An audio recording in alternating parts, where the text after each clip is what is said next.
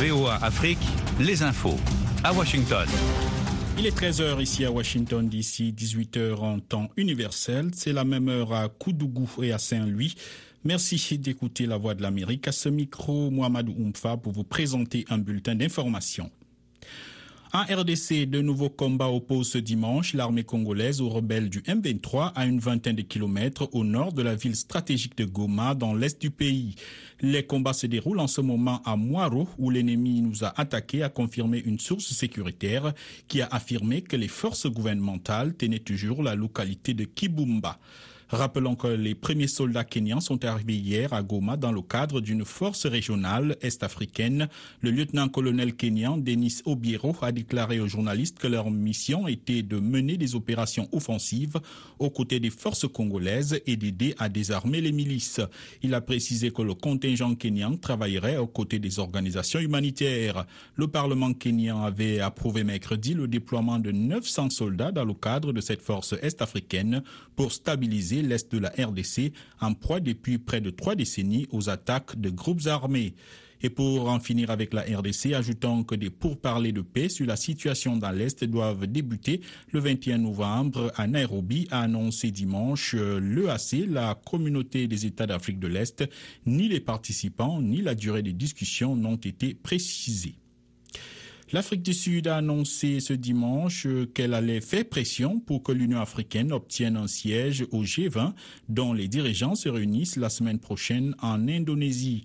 Un porte-parole du président Cyril Ramaphosa a expliqué que l'Afrique du Sud allait contribuer à mettre en place un cadre conduisant à l'adhésion de l'UA au club des pays les plus riches de la planète. L'Afrique du Sud est pour le moment le seul membre africain du G20. VOA Afrique, votre rendez-vous quotidien à Goma sur 96.2 FM.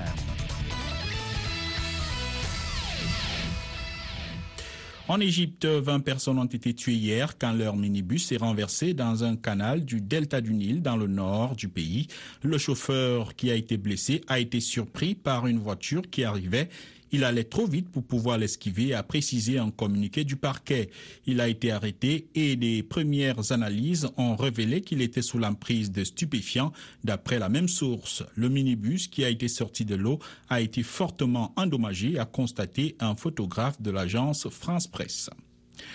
En Turquie, une forte explosion survenue aujourd'hui vers 16h20 heure locale et 13h20 GMT a fait au moins 6 morts et 53 blessés dans l'artère commerçante très fréquentée d'Istiklal à Istanbul, la capitale. Le président Recep Tayyip Erdogan a dénoncé un vil attentat en direct à la télévision. Les auteurs de ce vil attentat seront démasqués, que notre population soit sûre que les auteurs seront punis, a-t-il affirmé deux heures après l'explosion. Le président Joe Biden a atterri ce dimanche sur l'île indonésienne de Bali pour le sommet du G20 qui rassemble les plus grandes économies mondiales. Sa participation au sommet sera précédée lundi par une rencontre avec son homologue chinois Xi Jinping et plusieurs autres entretiens bilatéraux. M. Biden a averti qu'il comptait fixer des lignes rouges dans les relations tendues entre les États-Unis et Pékin lors de sa rencontre avec son homologue chinois. Ici aux États-Unis, le Parti démocrate a remporté hier samedi le siège qui lui manquait pour conserver le contrôle du Sénat. La sénatrice démocrate sortante, Catherine Cortez Masto, a battu de justesse dans l'État clé du Nevada Adam Laxalt, un candidat soutenu par l'ex-président Donald Trump. Sa réélection porte à 50 sur 100 le nombre d'élus démocrates au Sénat, ce qui permet au parti de Joe Biden de garder la main sur la Chambre haute du Congrès. Et puis les États-Unis, le Japon et la Corée du Sud ont promis ce dimanche une réponse forte et ferme en cas d'essai nucléaire nord-coréen. Et le président américain Joe Biden s'est engagé à déployer tout l'éventail des capacités, même nucléaires, pour défendre ses alliés. Voilà, c'est la fin de ce bulletin d'information. C'était Mohamedou Oumfa à la présentation. Merci d'avoir écouté. Je vous retrouve dans 55 minutes pour un nouveau point sur l'actualité.